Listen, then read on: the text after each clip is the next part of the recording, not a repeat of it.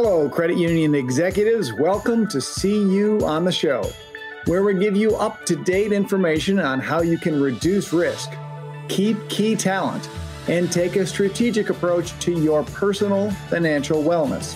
Hosted by me, Doug English, a certified financial planner and former credit union insider with ACT Advisors. My guest on today's podcast is Lori Maddalena. Lori is CEO of Envision Excellence, a consulting firm that provides leadership development programs for executives. Prior to establishing her firm, Lori served as VP of Human Resources and Organizational Development at Montgomery County Teachers Credit Union. She's also a contributing author in the international best-selling books Women Who Empower and Women Who Shine. In this episode, Lori shares ideas to attract and retain employees in today's competitive environment. Hi, Lori. Welcome to the show. Tell me about how you got started in working with credit unions and credit union leaders. So, Doug, I've been in the credit union industry for 22 years, and my first position was the assistant call center manager at a credit union here in Maryland. And I was actually working at a restaurant, and one of my colleagues had said there's a position open at the credit union. I didn't even know what a credit union was, but I hmm. went on the interview and, and got the job the first couple of months, I thought I might stay here a year and eventually move on. And then started really see the wonderful thing about the credit union industry and the people and decided to move into HR eventually and was there for nine and a half years. I think a lot of people have this experience where they they go to a credit union and they don't think they'll be there long and you turn around and it's almost 10 years later. I started my business about 13 years ago where I focus on helping leaders be more modern leaders and developing executives and managers. I found your name from uh, the work I do uh, and the reading I do in the industry with the, the CUES Real Talk series about women leaders in the credit union movement. Tell me a little bit about that. So, this is a four part series that CUES started to help advance women in the workplace because women still are not paid equal to men, and there's many challenges and pressures that women specifically face in the workplace. We had our, our first session last week on the great resignation.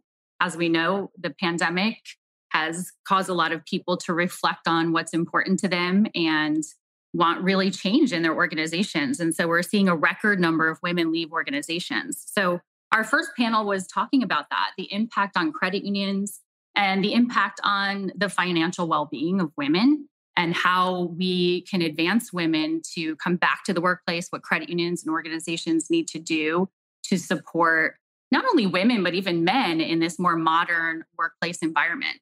So, go into a little detail about that. Tell me what were some of the takeaways were. What does the industry need to do to retain and attract folks in this new, more competitive environment? One of the biggest oh. things we talked about was how there's this evolution happening in our society. I think back to 30 years ago when I entered the workforce, there weren't as many women. When I was a kid, my mom stayed home. And I think a lot of us in the, the Gen X generation had that experience. And now we're seeing more women coming into the workplace and wanting something different flexibility, I just read an article a couple of weeks ago that said flexibility is not really new, what people want. However, the pandemic has caused people to really experience a different way to work where they were able to be virtual. And although very challenging and a difficult time for many people, especially women who research shows take they take more of the brunt of the housework at home they do more of the household duties and certainly having children at home, I know I experienced that challenge in the beginning of the pandemic. It was not easy. Yet people saw that by not having to commute so much and having some of that flexibility, they were able to balance some of those more than ever before. So I really believe that this caused a reflection for a lot of people to want something different from their workplace. And so a lot of what we talked about is how this is such a great opportunity. And I think, particularly for credit unions, since our philosophy of people helping people, and we've tended to be maybe more advanced in, in women leadership, but this is such a great opportunity to really redesign and think about how can we create a workforce, a workplace, a structure that supports the modern family, supports women, men, in our society today. And maybe that's not coming to the office five days a week. Now, certainly having people work remotely 100% of the time isn't necessarily the best model for many organizations. And I'm not suggesting it's one model. I think it really, there's many ways we can build flexibility into organizations. And many people are saying that's what they want. McKinsey just had a report out that said 57% of men want to work remotely at least three days a week, and 67% of women want to work remotely three days a week. So, how can we as organizations use this as an opportunity to rethink how we design the workplace going forward, modernize it so that we can support women staying in our organizations? And again, the great resignation, people are leaving, bring more women back to the organizations. And I really think that ends up improving financial outcomes. I know that's your your mission for your organization is improving financial outcomes for credit union leaders. This is a way that we as organizations can improve the financial outcomes is by creating spaces for for women to bring their professionalism and their expertise in the organization without having constant trade-offs of what they have to balance it with and the pressures at home. We're not going to get rid of that completely, yet there's a, a fantastic opportunity right now for us to be on the leading edge.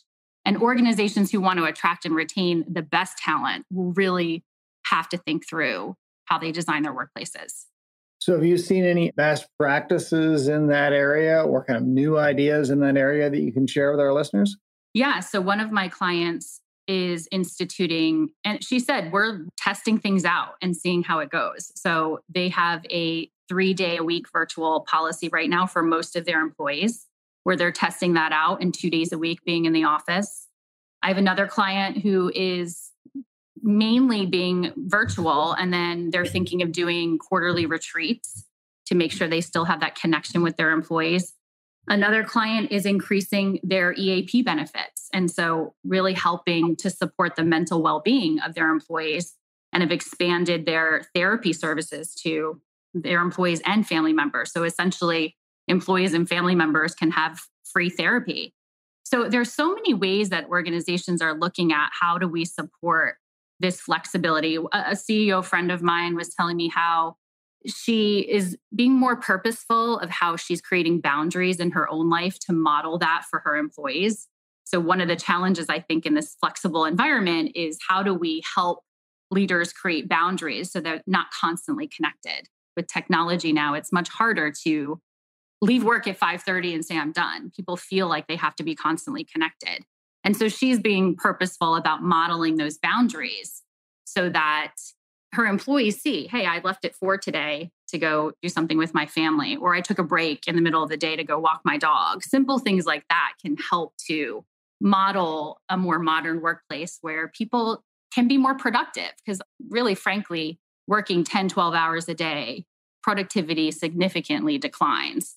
And so, how can we support people to bring their best to work and and really manage their energy so that we can support our members and really do our best at work every day. Imagine it's really a difficult situation because you you have if if you allow folks to work from home, ideally you can, right? Ideally, everyone would be able to work from wherever it was physically possible to work from. But then they would have to be responsible and inclined to to do as much work as they did before or productivity for the organization is going to slip. I guess that's why it's being tested, right? To see if we can keep the productivity uh, going. Yeah, there's, I think there's a lot of research out there that shows that generally speaking, productivity has increased. Of course, there are times where it can decrease.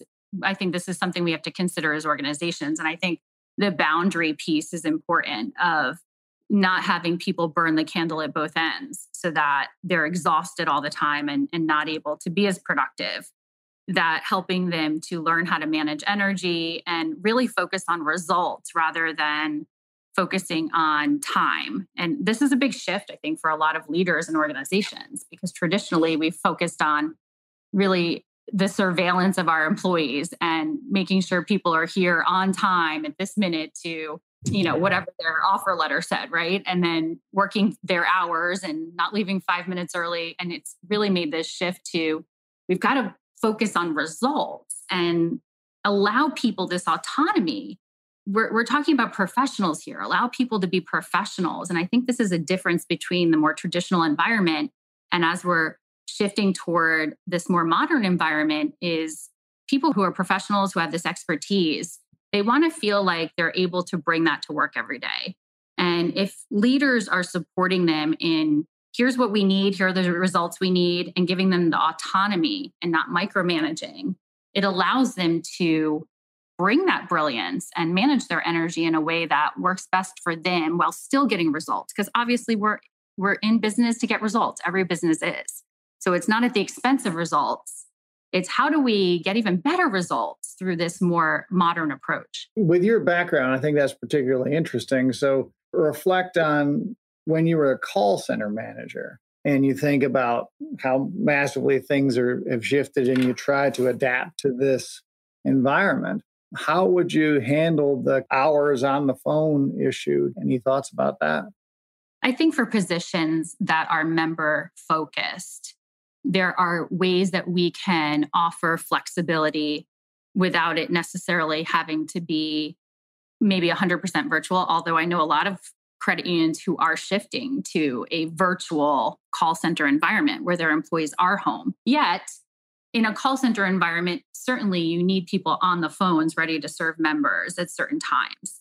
So it may not mean that we give people like that all this autonomy of you can just show up to work whenever you want, right? That's not going to work. However, can we create certain schedules where it allows for some flexibility so people can go to their child's winter concert or to one of their games and build some of that in and support them in ways. I have a client who they're giving each of their employees a wellness day this year that they can use for anything. You know, simple things like that. It doesn't have to be dramatic to allow people to not feel like they have to constantly have these trade offs. So, in a member service environment, this may not be everyone works from home. You need some people in the branches, yet thinking about how can we think differently of even our schedules to support people maybe it's half day off during the week and if you have saturday hours you have people working saturday hours i think there's different ways that you can approach that while still supporting people in a more mm. modern environment. Yeah and, and especially as you said the more the further up in the organization you are the more your job tends to not be aligned with a nine to five at all right? It tends to be much more than nine to five and does not need to be done even during the work week. It can be done on the weekend. I mean, I think that seems to be the place that organizations are starting is with the flexibility at the higher levels. Is that what you see? I do see that. I see more in the management roles starting to test that out. And again, some organizations have moved to a hybrid environment, some are testing it out and seeing how it goes. One of our panelists last week, Monica Davey, encouraged people to ask their employees instead of just sitting around the executive table and coming up with, with what you think is the best approach, getting employees involved, asking for their input. It doesn't mean you'll necessarily do exactly everything they'll say. Yet, when people feel that they're involved in it and you hear their specific challenges and their needs, every organization might be different. Every culture is different. And so, some cultures, some people might say, no, we want to be in the office a couple times a week. Other cultures might think something different. And so, if you ask your employees and survey them and and use this as a time to reflect and test things out, see what's going to work. I saw an article last month that said the future of the workplace is a four day week. Wouldn't that be wonderful?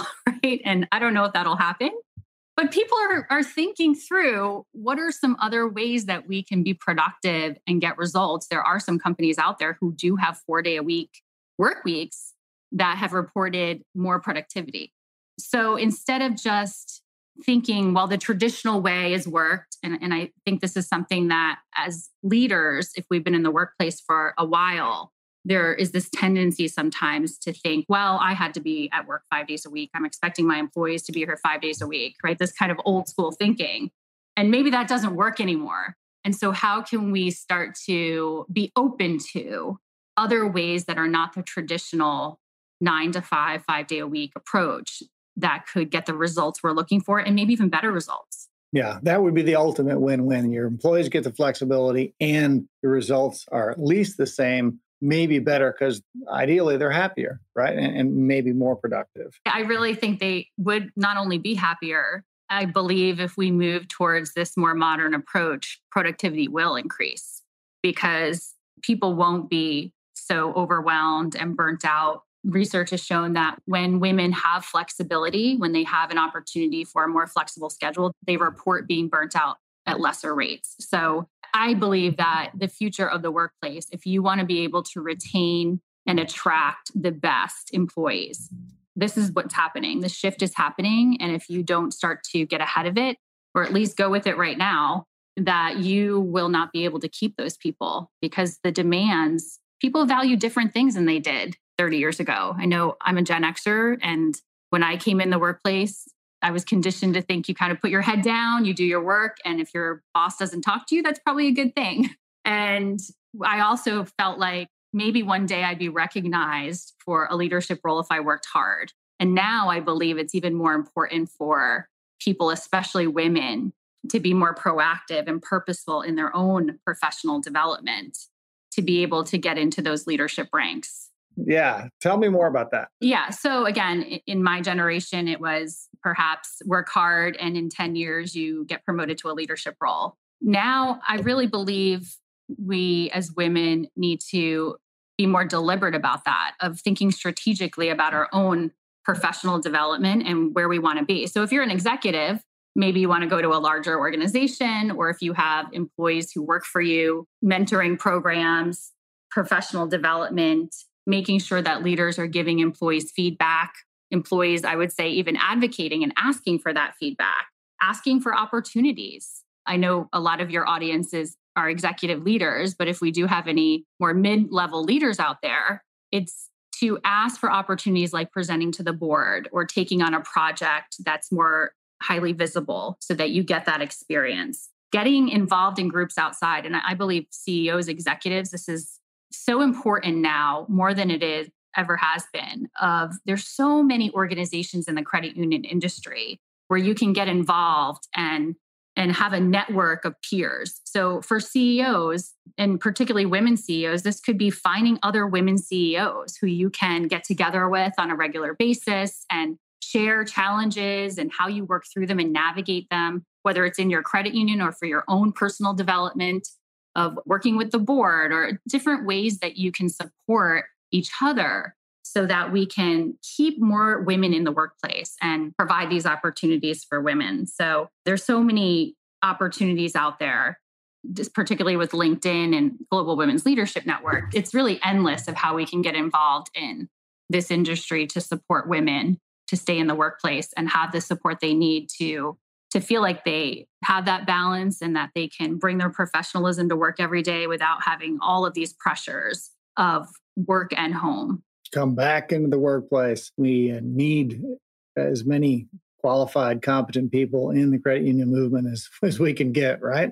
Absolutely. And, and more women are leaving. So, this is a way that we can help to support. I believe the organization has a huge role here of formalizing more of these processes instead of in my work in leadership.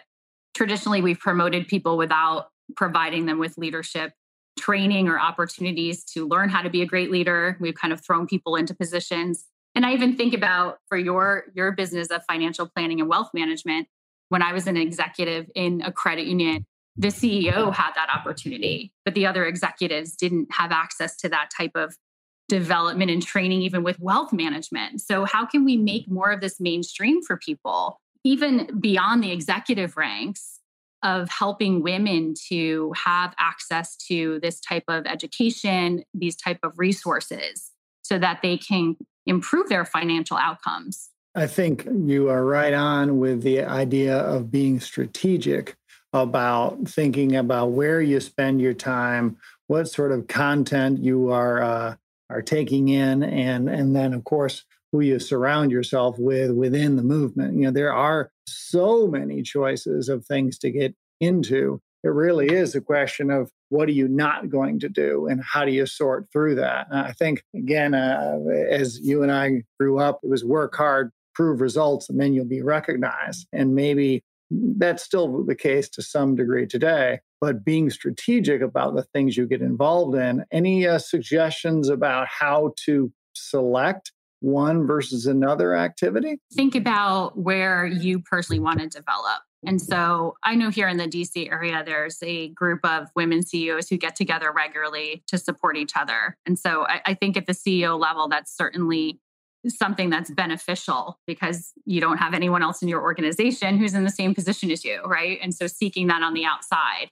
I've seen many female CEOs do a great job of getting involved in women's leadership. I think this is so important right now, and not just for women CEOs, but for men CEOs too, is to start putting a much more heavy focus on diversity, equity, and inclusion and building practices into your organizations that support getting women into leadership roles and not have this be a check it off the list type we hey we did a workshop last year. Great. We fulfilled our DEI requirements. But really more strategically thinking about how do we right check how do we make sure that we're building this and practicing it? That it's not just hey we did a great workshop we checked it off but we're actually living it in the organization to provide these opportunities. So of course i'm partial to the women movement type of industry groups out there but there are many many ways to i know there's professional development about speaking better in front of people. That's certainly a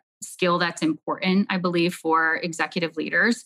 And so getting involved in something like that. So understanding for you in particular where you personally want to develop and also your credit union. Is your credit union still more of a traditional makeup and how do you get exposed to other ideas and best practices not even just in our industry but outside of our industry to start to evoke that change in your credit union and in your organization? There's many leading edge credit unions out there who are doing things to to promote women's leadership that are making it more of a practice. And then there's many organizations out there beyond the credit union industry there's even white papers. McKinsey and Company is one that I, I love to keep in contact with and really research. Lean in. All of these organizations are out there. We as leaders need to be proactive and not rest on our laurels and just think things are going to be the way they've always been because they're not. These generations coming in, I mean, millennials, the oldest millennials are almost in their mid 40s. They're not young anymore. They're in professional roles, management roles. They are leaders now. They've been here a while. And now Gen Z coming in, there's five generations in the workplace now. That's just the first time in history that's ever happened.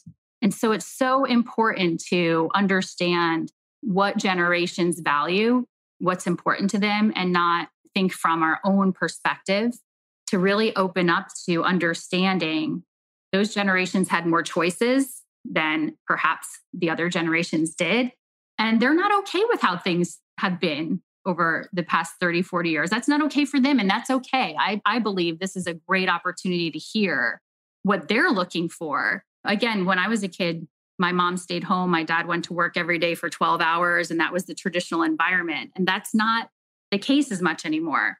We have two parents, households working, both parents, professionals working and trying to balance all of that. Things have changed, evolved, and and for us to stay relevant as organizations, we need to evolve and shift with the change in society. That is perfect summation for our talk today, Lori. Thank you so much for joining us. Any final comments for our listeners? Well, thank you, Doug. I'm I'm excited to be here to talk about this topic, and I appreciate that you're focused on helping improve financial outcomes for credit union women and leaders and so continue to do that work that you're doing. And I appreciate being able to talk with you today. Thank you, Lori. That's all the insider credit union knowledge we have for this episode. Are you enjoying the conversation? Be sure to subscribe and share your thoughts with other credit union leaders by leaving us a review. See you next time on See You on the Show. The opinions voiced in this material are for general information only and are not intended to provide specific advice or recommendations for any individual security. To determine which investments may be appropriate for you, consult your financial advisor prior to investing. Economic forecasts set forth may not develop as predicted. All performance referenced is historical and is no guarantee of future results. Indexes are unmanaged and cannot be invested into directly.